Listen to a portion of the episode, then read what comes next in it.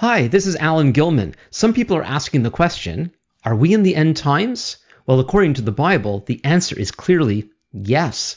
In this week's edition of Thinking Biblically, I'll explain why.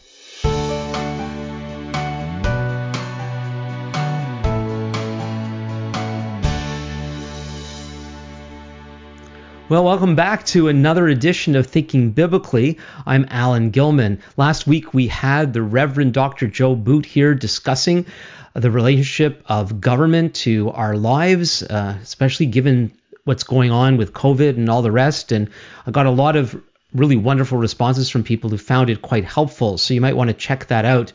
It's a subject that we're going to be coming back to, I'm, quite sure. And the subject we're looking at this week is relevant in the same way because we're trying to understand the times in which we live. And, and some people think those times are the end times. And in some way, I think they're right. That is what the Bible teaches. But as I like to say, I don't think it means what they think it means. And so we're going to be looking at that. Um, when times are troubling, there is what happens is whether it's 9 11 um, or various wars that occur and, and, and other terrible situations in the world, people start asking, are we in the end times? Well, actually, they don't ask. They, they tend to say, I think we're in the end times, or this really must be the end, end times. Don't you think we're in the end times? And this sort of thing. And um, it's an it's a theological area. It's a life area that I've encountered quite a bit in all the years that I've, I've been a believer, going right back to the my first year as a believer. I'm going to share a little bit of that story of how I've walked through uh, some of this issue. It's a very important biblical subject, and it does affect how we live. And and so, you know, one of the reasons I've said this before, we we deal with thinking biblically to know how to live biblically, and understanding this subject of the end times is crucial in helping us to live effective godly lives. And so that's why we're looking at it. One of the reasons why people get interested in a subject like this is when we're in a state of, of trouble, confusion, we become disoriented, and we're looking for things to help us make sense uh, as to what is going on. And so when, when people say things like, I believe we're in the end times. This really must be the end times, or the, the Lord must be coming back soon. It gives us a, a sense of, of reorientation to what's going on.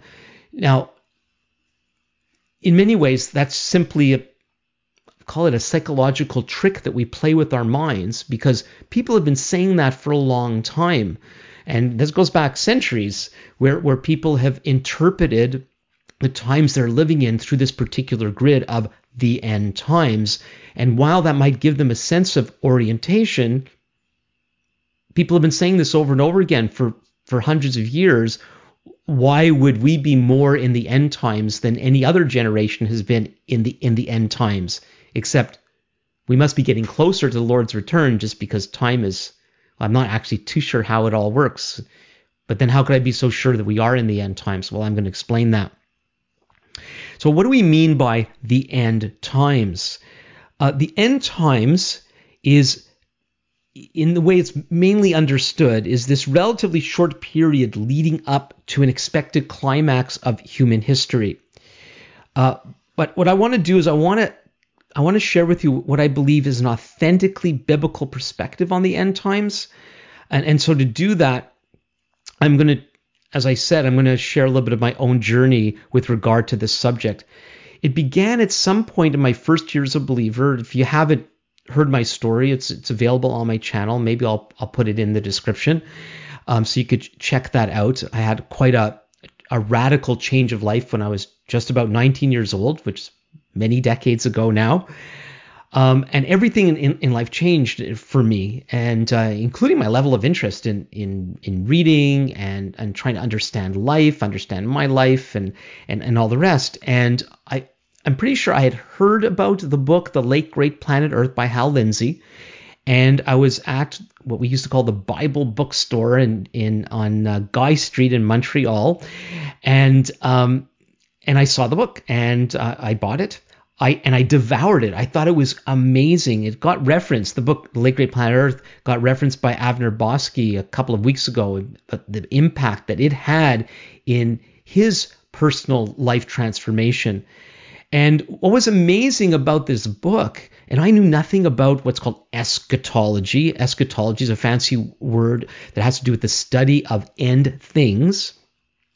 And so it's it's the study of what should we be anticipating with regard to how God is going to bring about this great climactic end and also new beginning to world history. And so um, I never, I, I didn't know anything about the subject at the time because I was very new to the faith and to the Bible. And um, the thing that was so intriguing about the book is that is that Lindsey was tying world events to the Bible. And that's pretty exciting. The Bible's an old book. Many people think it's irrelevant to today.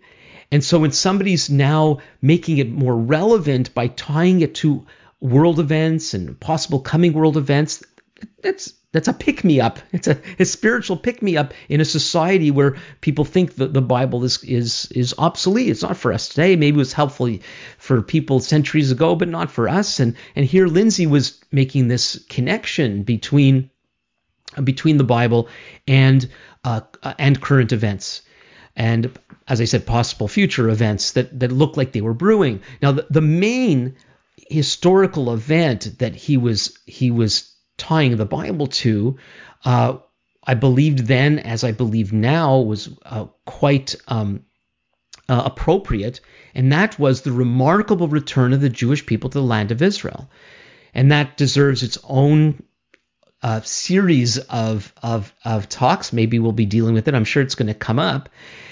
For for centuries, no one believed, including the Jewish people. The Jewish people would pray uh, for a return of the land. You might be might uh, be familiar with the end of the Passover Seder, the special meal that we we use to celebrate Passover, uh, where we say at the end next year in Jerusalem, and so built into Jewish liturgy was this expectation of a return.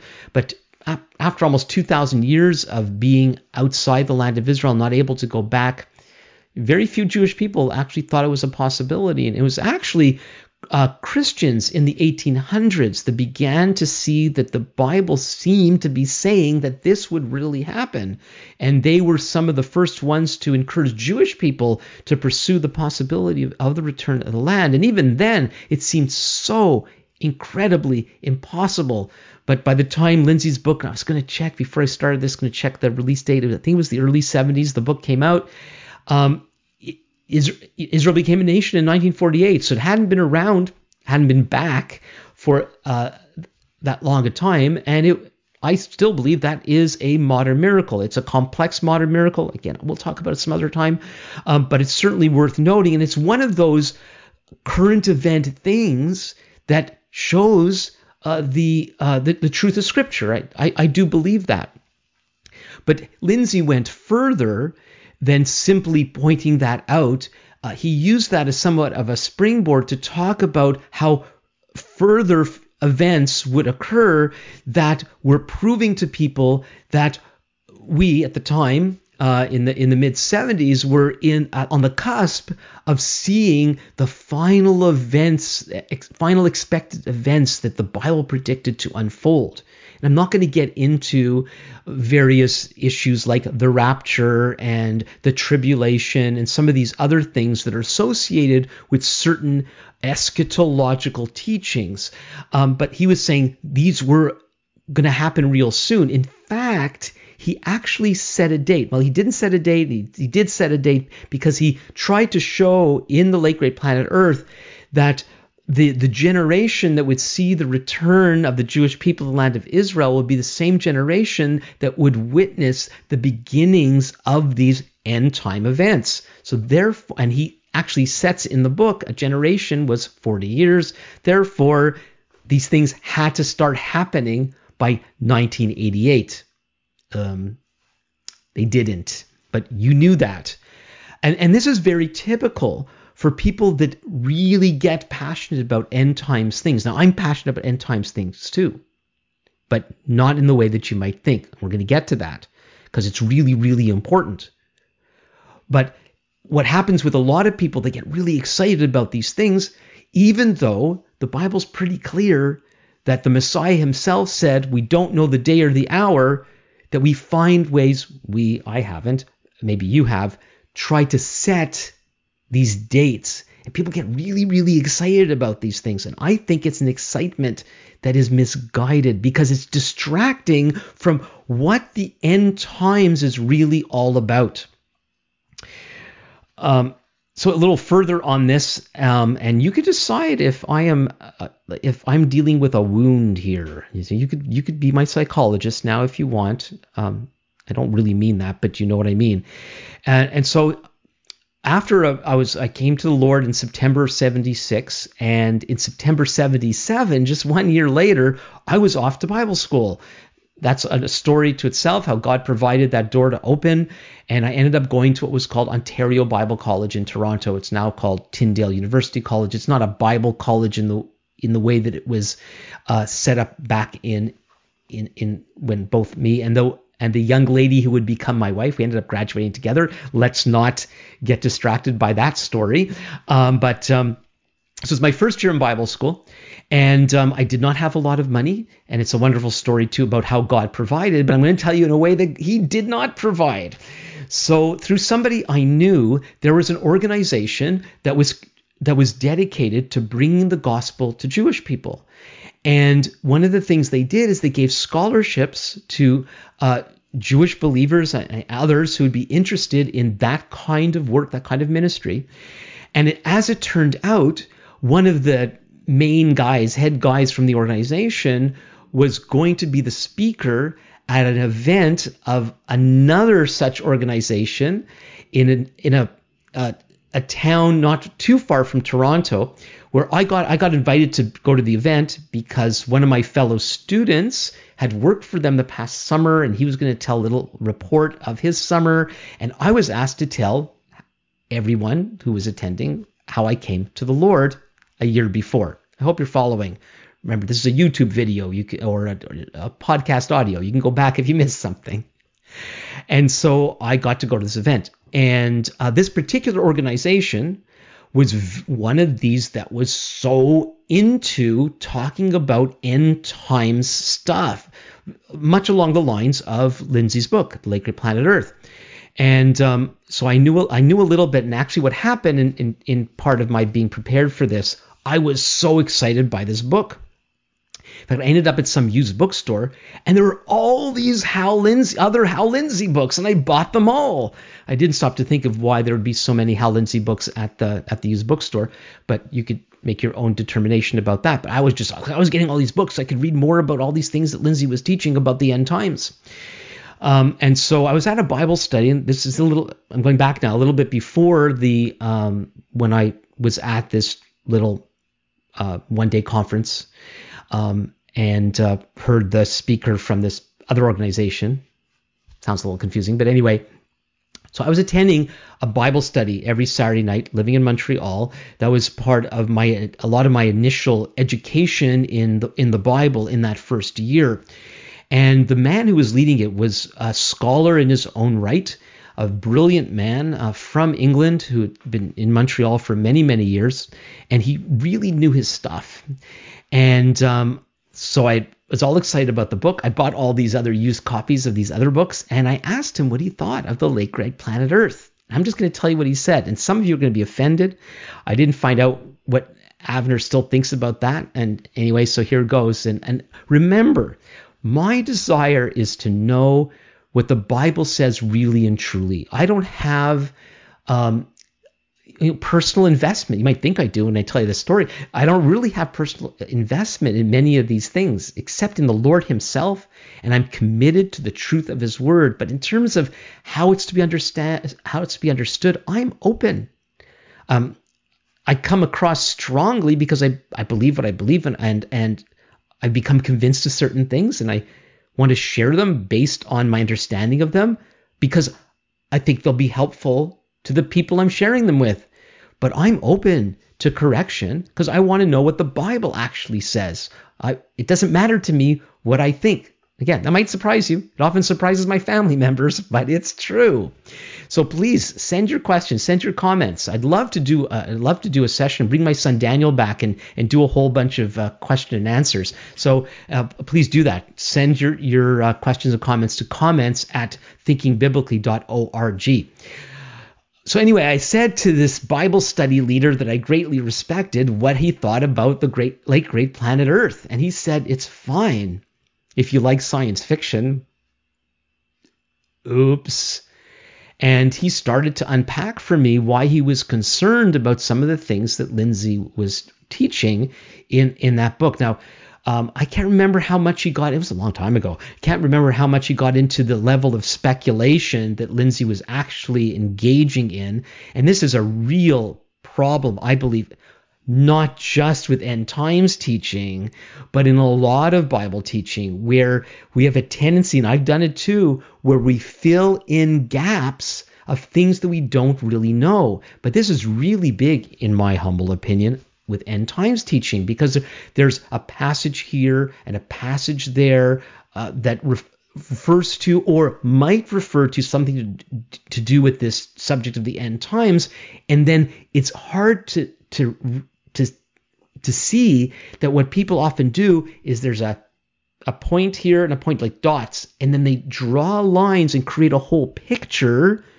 that becomes a compelling picture because it's made up of various aspects of Bible. But we do that with a lot of other theological things too, where we um, establish teachings, fancy word is doctrines, we establish teachings that are very refined and they seem very consistent and together, but actually they're made up of Bible verses and Bible ideas, but how they're brought together may not be exactly how the Bible sees it. And this is one of the things with this thinking biblically that I, I'm trying to do is I believe that we need to be a thinking about the Bible according to the Bible. Very early on, I was taught a principle that I think is a biblical one about how to approach the Bible, and that is the clear must interpret the unclear. But very often we make up things about what's unclear and we begin to say things about the unclear aspects of Scripture that may not themselves be scriptural. So what I what I try to do, and I've, do not know if I've said it already in these podcasts, but I know I'll say it again, is when we develop some ideas where we are deducing things from Scripture, we need to take our our conclusions, and they should actually be tentative ones, and take them back to Scripture to see if they hold up and not be afraid to allow the Bible to scrutinize what we think about the Bible. So that's why I want to think biblically. I want to develop a way of thinking and a way of life that is truly informed by the scripture and is not just a collection of Bible verses and ideas from Bible verses. Again, I don't think I do it perfectly, but that's the journey that I'm on, and it's a journey that I'm inviting you uh, on as well. Whether I'm I'm part of that from here on in or not, that's besides the point. Now let me get my my bearings. And so I had learned certain things from uh, from the Bible study leader uh, that was helpful just in how to approach the Bible. And then I saw really quickly that, and it might have been the first time this was happening in that first year as a believer, that people who took the Bible seriously actually saw different issues in different ways. And um, I've been blessed by the fact that in all these about 45 years that I've been walking with the Lord, uh, we've been in me and my family and, and myself and some of the other endeavors that I've done, I've been in, in touch and we've been in community with and we've been in relationship with so many different believers and congregations and organizations from all sorts of different perspectives. Not all those perspectives are very helpful, but most of them have elements that are helpful and they and they make up this grand mosaic of of the people of God all over the world. And and I'm happy to learn from from all sorts of folks, but I I'm keen that to take whatever I is being presented to me and take it back to scripture. And so, anyway, what happened was back to this uh, event where I was telling my my faith story, and I was going to meet one of these uh, one of these gentlemen who was uh, in leadership of the this organization, Jewish Outreach Organization, who had gave scholarships to um, students like me. And so um, we had a chat at one of the breaks, might have been lunchtime or something, and I've talked. I think I'd written to him already, and uh, now we're having this conversation. And he asked me if the Bible school that I went to basically believed in all these things that the organization did about the end times in exactly the same way. Because if, because the Bible college didn't believe these things in exactly the same way as the organization did, they wouldn't be able to give me a scholarship. And I'd never heard that before. Now, of course, there's so much that was new to me in that first year, and uh, I found that really strange. I the um, so Christian organizations and congregations have something called a statement of faith. Many of you know that. That are the, the non-negotiables of how they understand Scripture. Uh, and some of them are more extensive than others. And the Bible school at that time had 22 different denominations represented uh, in the school, and the faculty were from these different denominations. And so while there were particular theological things that they were that were non negotiables to the school. It was also pretty open minded with various things such as eschatology. There was a strong statement that we believed in the imminent, that means the soon, whenever soon's going to be, ret- uh, a visible return of Jesus as the Messiah uh, coming to to judge the living and the dead, which is a very, very common, agreed upon understanding of expecting what's coming. But some organizations, congregations, and so on, and schools have a much more detailed uh, set of non negotiables with regard to how they understand these things.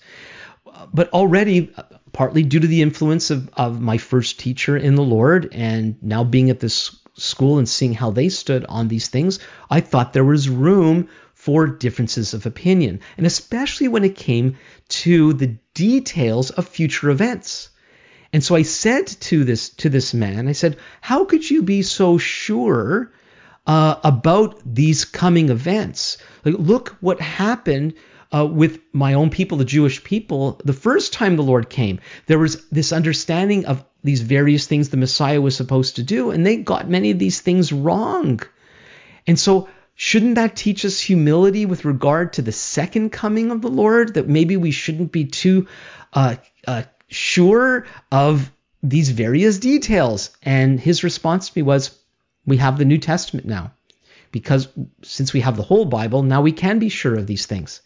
And I didn't get it then, and I still don't get it now. And I don't think that I'm bitter that he turned me down for the scholarship.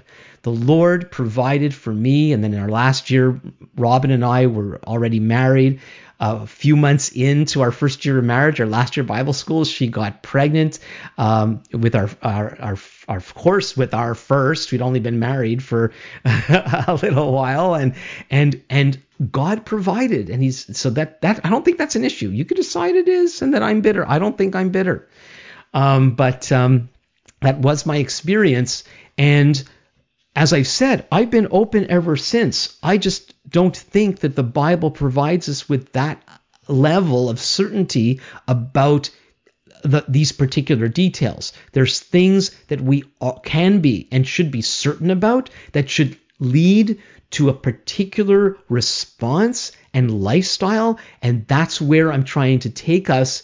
Uh, beginning this week, we're probably going to go on to an, uh, next week continue, especially with some of the, the practical response to what the Bible teaches about the end times. I'm this week providing a foundation. At least I'm trying to. All right, so let's get into it in particular um, about the end times and what to expect about um, the future. And to answer the question, are we in the end times? Which again, I believe that we are, but it doesn't mean what we necessarily think it means. Uh, so before we get into the particulars about the end times, we need to deal with uh, a very relevant, connected idea in Scripture, and it's called the age to come. The age to come. We need to understand that first. So this concept of the age to come is derived from the Old Testament, um, where it, it was understood that history was divided into two parts. There was the what was called this evil age, and it was the un- idea that ever since Adam and Eve disobeyed God in the Garden of Eden, um, God cursed not only human beings but the whole creation. From that time, God also promised that He would restore all things. Don't have time to get into all the details. But until that time of restoration, the people were living in the evil age, the age where sin um, was present. God had cursed the creation, and God was not to people what he desired he was to be to people. But it wasn't always going to stay that way. That one day God's rule would be restored in all creation. And that was became known as the age to come.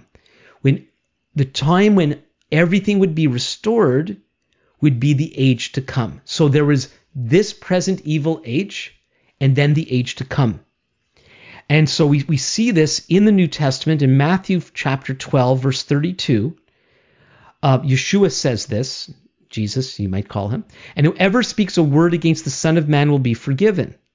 But whoever speaks against the Holy Spirit will not be forgiven, either in this age or in the age to come. So Jesus, Yeshua, was speaking about the time they were living in. This is before he had died on the cross, of course, and risen from the dead he referred to the time period they were in as this as this age and then also speaks about or in the age to come. Paul writes in ephesians chapter 1 verses 20 and 21 god seated him that is jesus at his right hand in the heavenly places far above all rule and authority and power and dominion and above every name that is to be named not only in this age but also in the one to come and so Paul was seeing himself in this, still in this evil age, at, while he and others were anticipating the one that was to come, the age to come. So now let's look at this term, the end times. So you might be surprised to learn that the end times does not appear for these are English it's English right end times does not appear in the King James Version, the newest American Standard Bible, the New International Version, or the English Standard Version, which covers so many Bibles that are read in the English speaking world. The New International Version uses end times in some headings, but it's nowhere in the text. The term is actually translated in these translations as last or latter days. And what it refers to is a period of history. Int- I'm gonna I'm gonna read right off my paper so I do this properly. You can't see my paper, but here it is. Okay, so it's a this is my definition. Do with it what you will. I, think it's helpful. A period, the end times or the last or latter days, is a period of history intimately associated with the age to come and culminates with its inauguration. Inauguration means, you know, when it actually comes. Like, so you elect, you Americans uh, elect a president, he's chosen, and then in that you do that in November, and then in January he's inaugurated. So there's that preparation period, and then there's that time where he or she one day becomes the actual president. And so the age to come will be inaugurated when the Messiah, Yeshua, Jesus returns. The end times is the lead up to the inauguration of the age to come. So let's look at an end times passage that uses the term last days.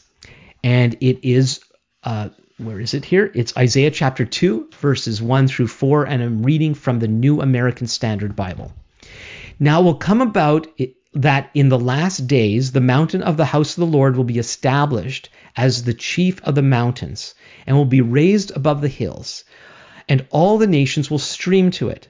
And many peoples will come and say, Come, let's go up to the mountain of the Lord, to the house of the God of Jacob, so that he may teach us about his ways, and that we may walk in his paths. For the law or the Torah will go out from Zion and the word of the Lord from Jerusalem, and he will judge between the nations, and he will mediate for many peoples, and they will beat their swords into plowshares and their spears into pruning knives. Nation will not lift up a sword against nation, and never again will they learn war.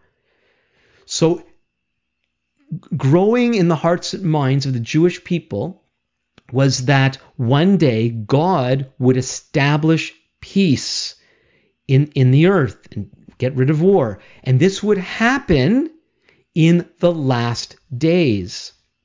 Now, I don't mind saying end times, it's very similar. And because most people say end times for the last days, I, I continue to use it. Maybe if somebody could show me why I shouldn't use end times to refer to the last days, you can let me know. I, I brought it up because it's interesting that we normally use end times when end times isn't in any English translation that at least popular one that I know of. Okay, so now let's look at the last days in the New Testament. So in the New Testament, Jesus as the Messiah is regarded, rightly so, as the one to usher in the age to come. Since he's because he is he was expected, the Messiah in general, and those who believed that Jesus was the Messiah expected him to bring about what Isaiah prophesied that he would put an end, in their case, to the Roman oppression. Through his healings, it was clear that he was he was ridding the world of the effects of sin, feeding the poor um, miraculously, um, and that as Messiah, he would be the king to establish the rule of God on earth. That's what was expected.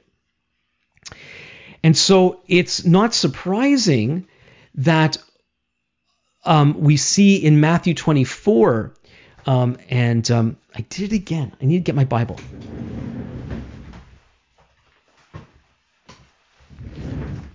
Got my Bible. All right. So let's look at Matthew chapter 24, verses 1 to 3. It would be worth it to get into this whole passage and uh, next week, I'm going to, or th- when I get to this, probably next week, uh, we're going to look at more of Matthew 24 and 25 to see how then shall we live given that we are in the end times or the last days. So, end times type thinking is in the minds of the disciples in, in what happens here in Jerusalem Matthew 24, verses 1 to 3, Jesus left the temple and was going away when his disciples came to point out to him the buildings of the temple. But he answered them, You see all these things, do you not? Truly I say to you, there will not be left here one stone upon another that will not be thrown down. So Jesus here, again, is speaking about, when I say again, he's done it before, uh, he's speaking about the coming destruction of the temple. And so then the disciples ask him, and I don't have time to get into because I want to share some other scriptures too, but you can look it up.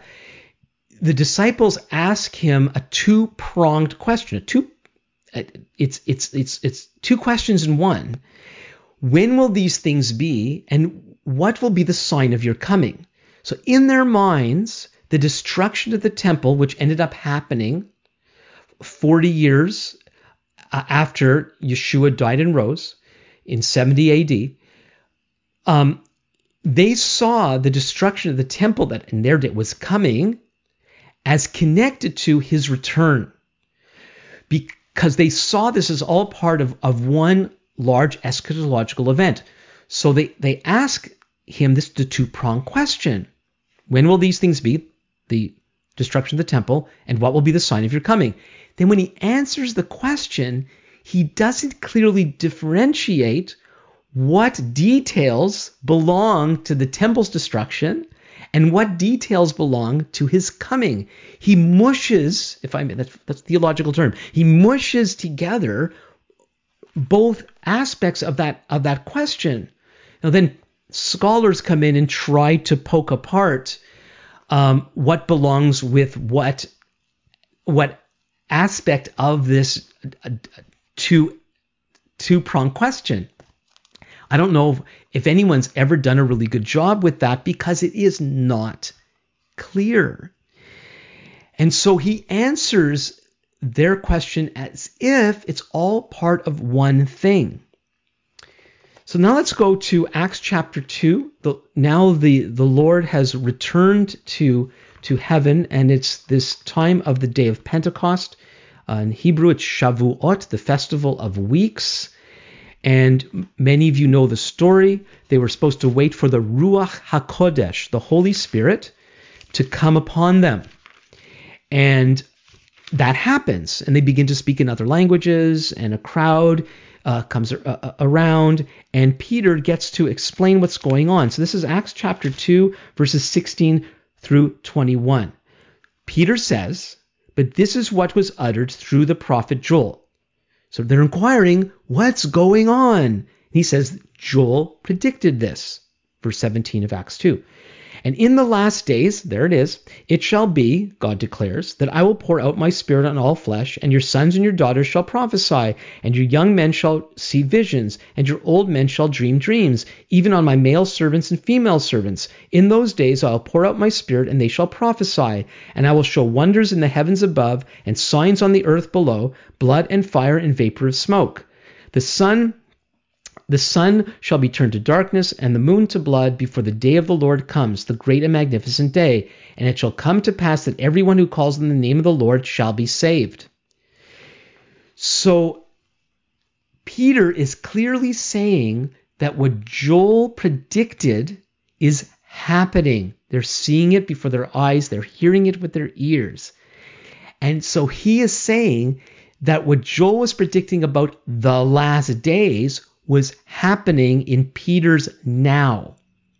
Now, there are things here, now, things here like uh, references to the sun turned to darkness and the moon to blood that someone would say, well, that didn't happen.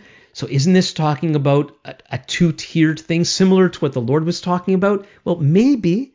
Maybe it's referencing how this will one day lead to these cataclysmic events it could be colorful, dramatic language um, because clearly, now with regard to Matthew 24, we are waiting for the Lord's return. That is clear.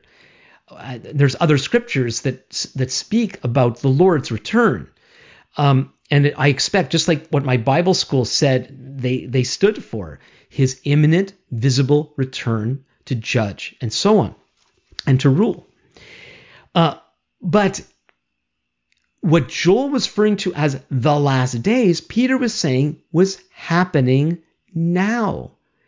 And interesting, the part after the cataclysmic events of of of, of blood and fire and, and, and vapor, smoke, and all that, the, the last part of Joel, and it shall come to pass that everyone who calls on the name of the Lord shall be saved, which was happening in his day. And it was something new was happening in how people were being equipped with the very Spirit of God to speak the words of God to one another and to others. And this was a sign of the last days, according to Joel and according to Peter. And so, what we've been seeing is with the coming of Jesus and with the outpouring of the Holy Spirit, something very unexpected occurred because the people believed that when the Messiah would come, he would do he would usher in the age to come. He would just do it all. But obviously that didn't happen. We're still waiting for the age to come to come in its fullness. And I say in its fullness because through the outpouring of the Holy Spirit by Jesus dying on the cross for our, the forgiveness of our sins, for presenting himself before the throne of God in heaven and sitting in the place of authority at the Father's right hand and sending the Ruach HaKodesh, the Holy Spirit, to fill his people. We have been given key components of the age to come now. And we have been called to further the mission of the Messiah by bringing good news to the poor and praying for the sick and, and proclaiming the goodness of God the world over. Because one of the marks of the age to come were the nations were going to come to the God of Israel.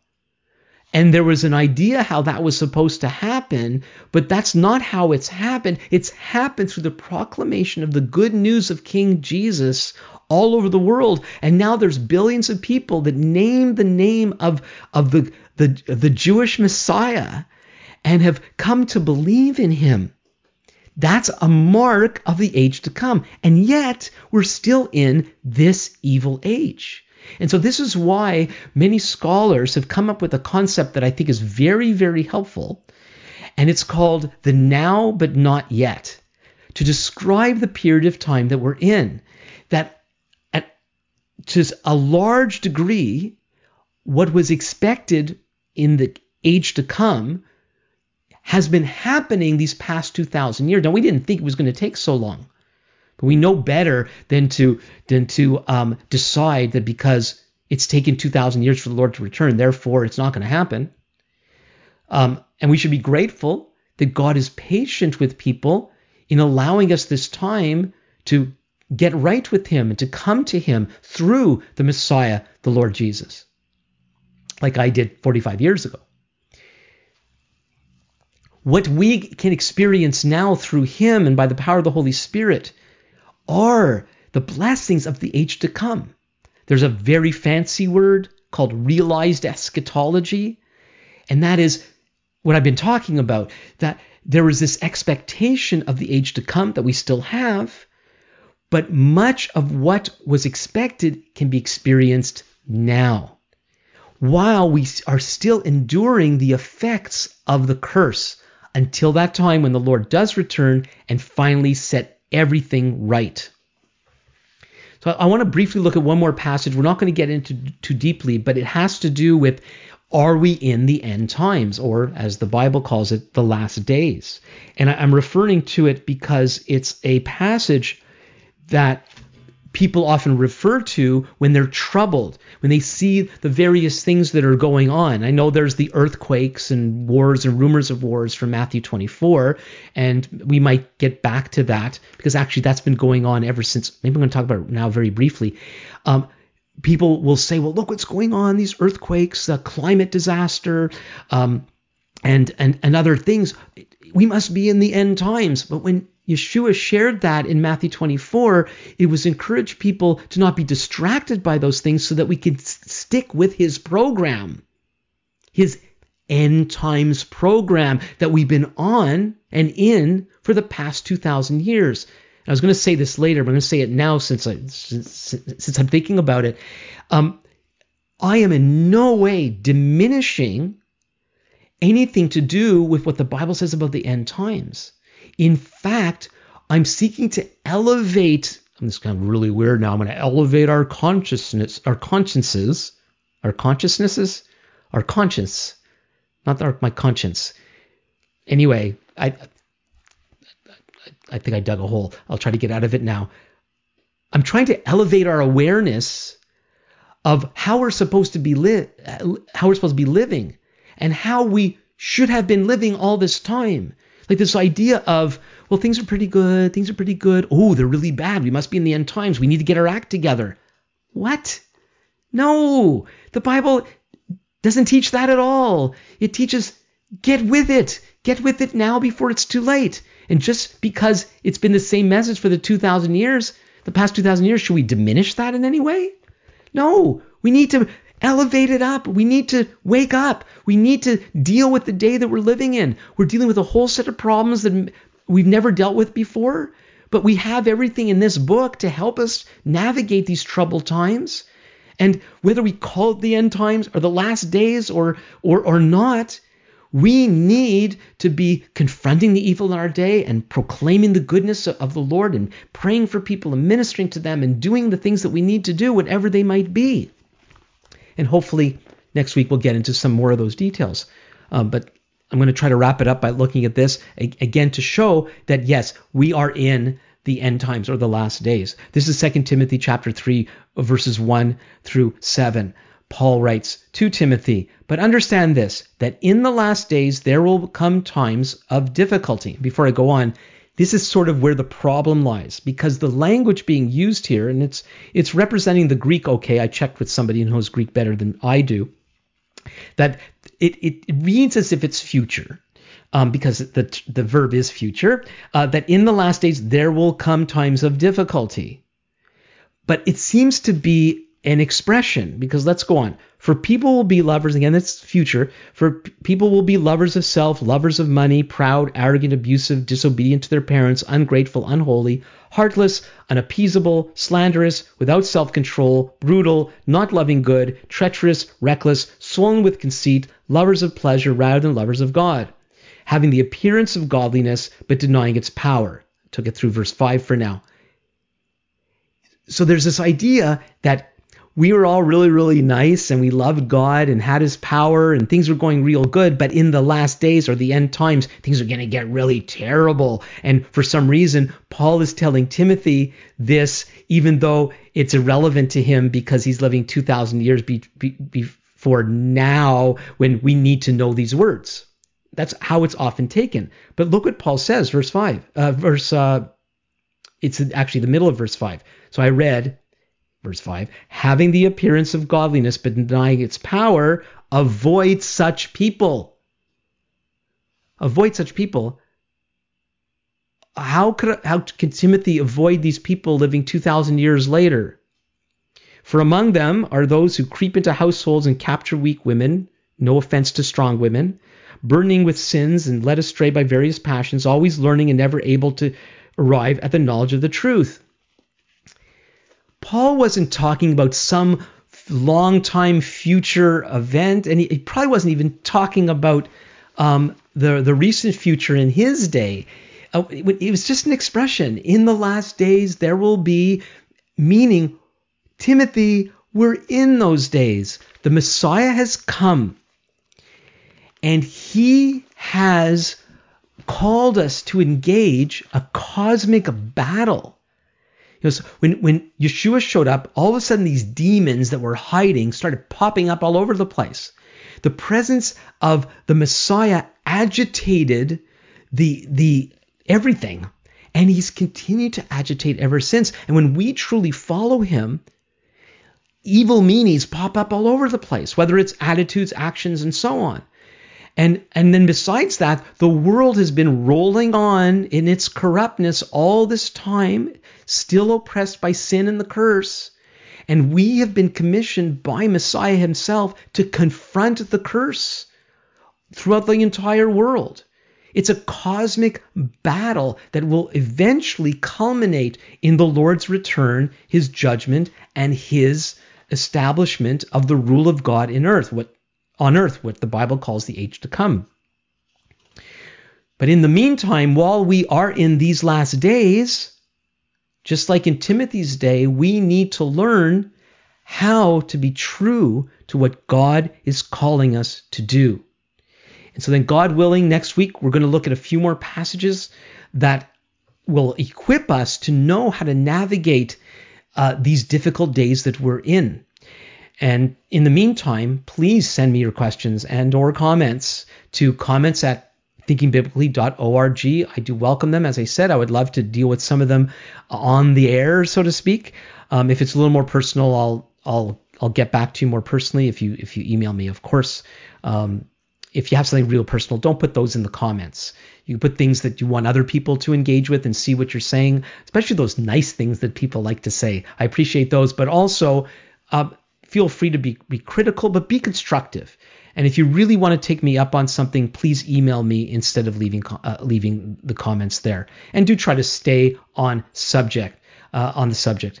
Uh, so I look forward to uh, engaging with you, and so please do that. And so until next time, this is Alan Gilman with Thinking Biblically.